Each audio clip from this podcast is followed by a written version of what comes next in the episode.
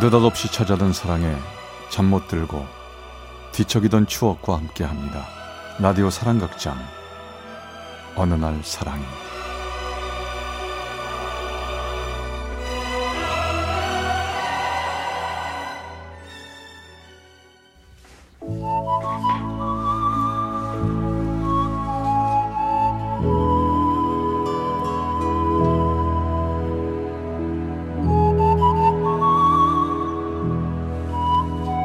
사랑의 체험수기 어느 날 사랑이 제 215화 플란다스의 개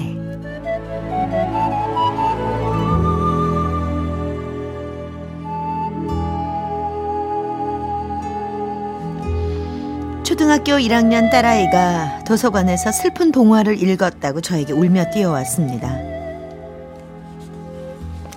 엄마, 음, 우리도 개 키워. 음? 네?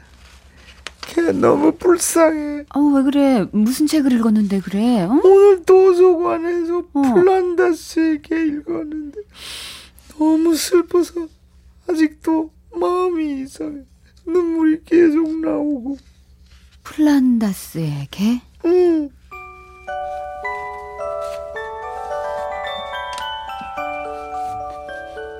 저는 플란더스의 개라는 말에 몸에 소름이 돋듯 갑자기 그리움이 요동쳤습니다. 그건 정말 오랜만에 느껴보는 설레임이었지요. 밥하느라, 일하느라, 애들 돌보느라 잊고 살았던 제 가슴 속의 그 사람. 그리고 플란다스의 개. 그 사람을 만났던 건 1994년이었습니다. 그 사람은 노래를 꽤 잘하는 아주 따뜻한 사람이었죠.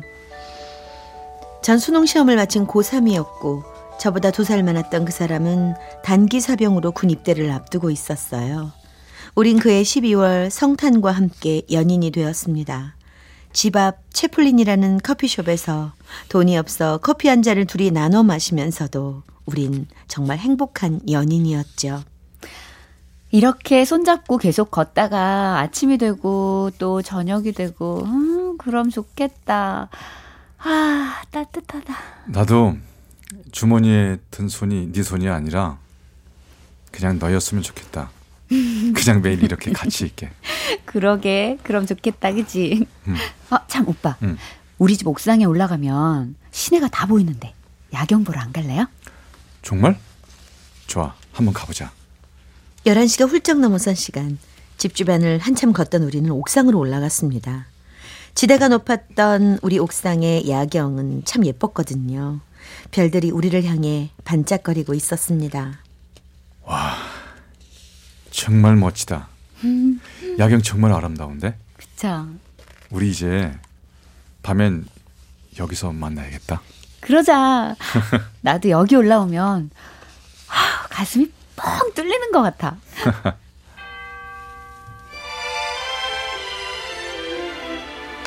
우리는 마주 보며 웃었습니다. 성탄 전이었던 12월 초라 크리스마스 트리 때문에 주변이 더 반짝반짝 빛이 났죠. 그 사람은 고개를 돌려 저를 바라봤고 저도 그 사람을 바라봤습니다. 그러다 우리는 두 가슴이 하나가 되었죠. 가슴을 맞대고 있으니 그 사람의 떨림이 크게 느껴졌어요. 추위 때문이었는지 저도 어느새 두 볼에서 뜨겁게 열이 올라왔습니다. 그리고 우리는 입맞춤을 했죠. 그도 저도 처음이었을 그 입맞춤 이후 서로 어색함에 말없이 손으로 벽을 툭툭 치며 그 어색함을 덜어내고 있었습니다. 저 저기 저 내가 노, 노래 하나 불러줄까? 어, 어, 어, 어, 무슨 노래 해줄 건데요? 어 이 노래 알지? 플란더스에게. 음, 어, 내가 앞에 조금 해볼 테니까 같이 해. 그래. 먼 동이 토는 아침에 길게 뻗은 가로수를 누비며 잊을 수 없는 우리의 그 길을 파트라 씨와 함께 걸었네. 우린 같이 노래를 불렀습니다. 마주 보며 웃다가 옥상을 서너 바퀴 돌며 흥얼거리며 부르고 또 불렀습니다. 가슴 빡빡하게 행복이 차올랐습니다. 난 아버지가 안 계셔. 그리고 우리 어머니는 두 번 이혼하셨다. 그래서 그런지 난 늘 외로웠던 것 같아. 음, 늘 혼자라는 생각이 강했거든. 고등학교 졸업하고 대학도 못 가고 설계 일을 시작할 때에도 아무에게도 의논한 사람이 없었어. 오빠 많이 힘들었겠다. 이젠 아니야. 이렇게 예쁜 여자친구가 있잖아. 이젠 나한테 기대. 응? 오빠 군생활 시작해도 내가 오빠 외롭지 않게 해줄게.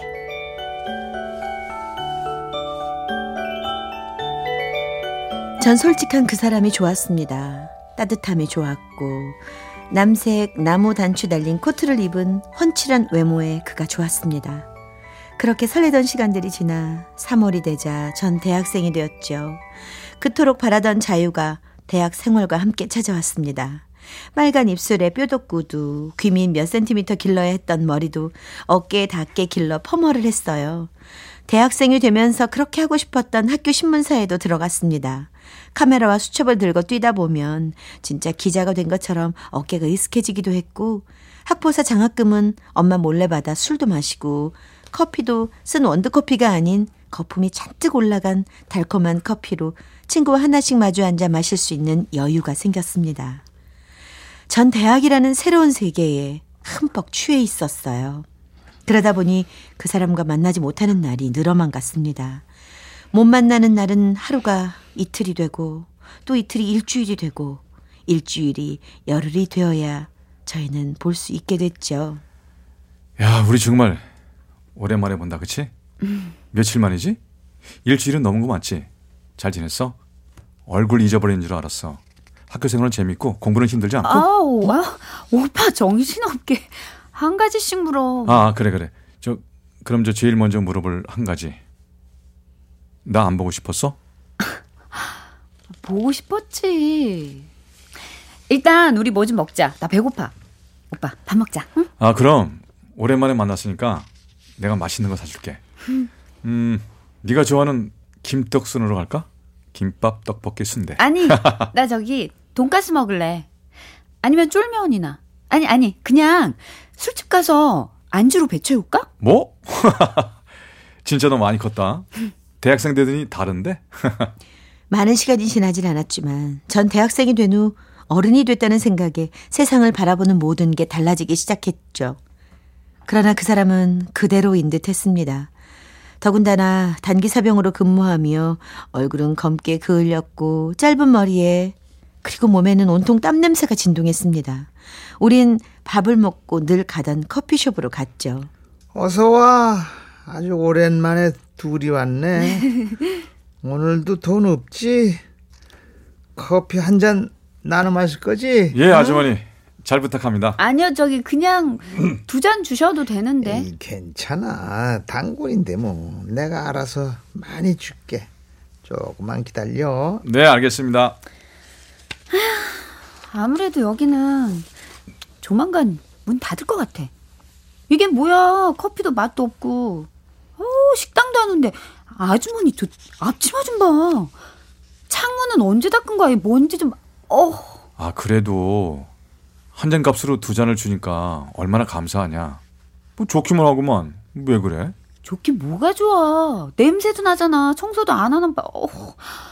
인테리어도 다방같이 이게 뭐냐고. 늘 똑같고 바뀐 거 하나도 없이. 안 바뀌니까 좋기만 한데 뭘 그래 나는. 오빤 그러니까 문제야. 그대로 있는 게 뭐가 좋냐? 꾸미고 바뀌고 좀 새롭게 단장도 하고 향기도 나야 사람을 끄는 거지. 항상 똑같으면 질려버리는 거라고. 아니 너 오늘 힘든 일 있었어? 아, 왜 이렇게 까칠해? 야 그러지 말고 우리 오랜만에 니네 집 옥상으로 야경 보러 갈까? 야경? 응. 맨날 보는 건데 뭐. 나 오늘 좀 힘드네. 그, 그 그래? 저, 그 그럼 좀 걸을까? 아니 오늘은 그냥 가서 좀 쉬고 싶어. 내일 레포트 쓸 게 좀 있거든. 그리고 오빠는 말이야.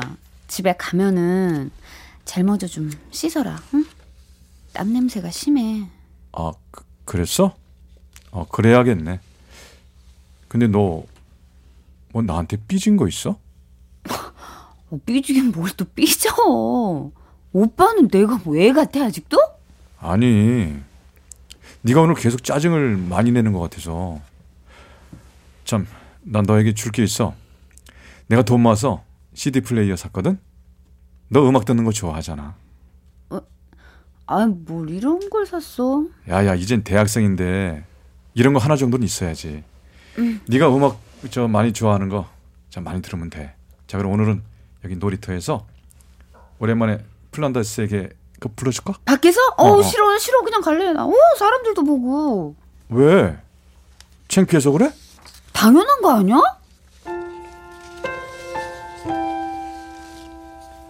전 이유도 없이 그에게 짜증을 막 쏟아냈고 그 사람은 아무 말 없이 집까지 데려다 주고 돌아서 갔습니다.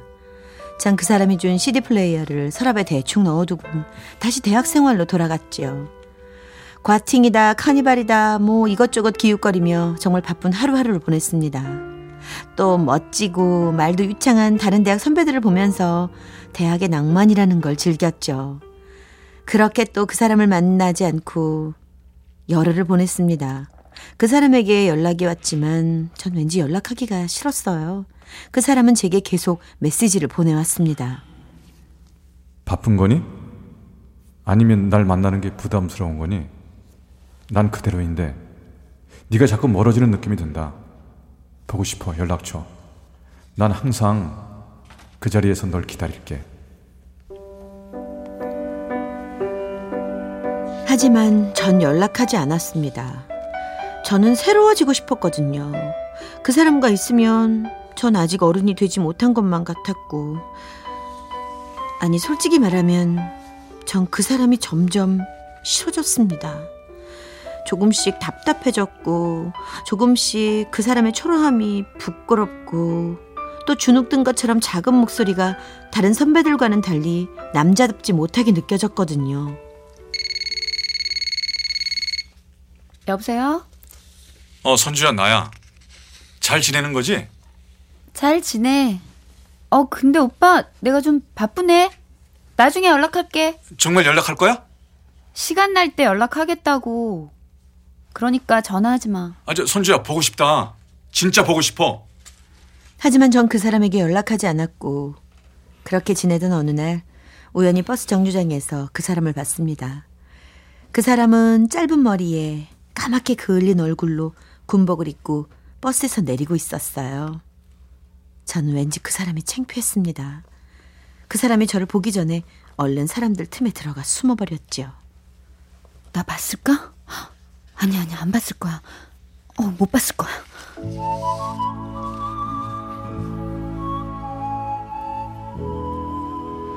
그 사람은 자신을 피해 숨어버린 절 알았던 걸까요? 버스 정류장에서 그를 피해 숨어버리던 날 그 이후 그 사람은 저에게 아무런 연락도 하지 않았습니다.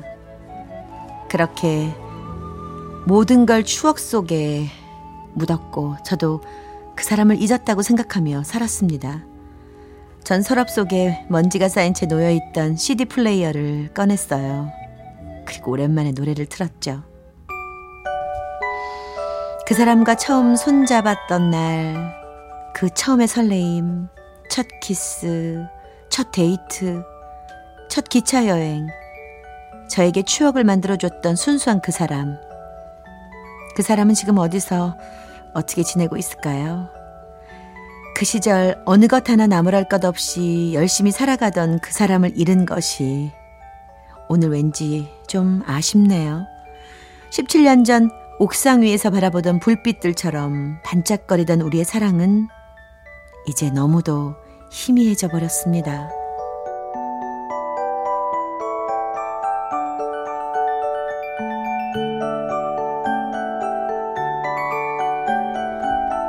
전북 고창의 박선주 씨가 보내주신 215화 플란다스의 개편이었습니다.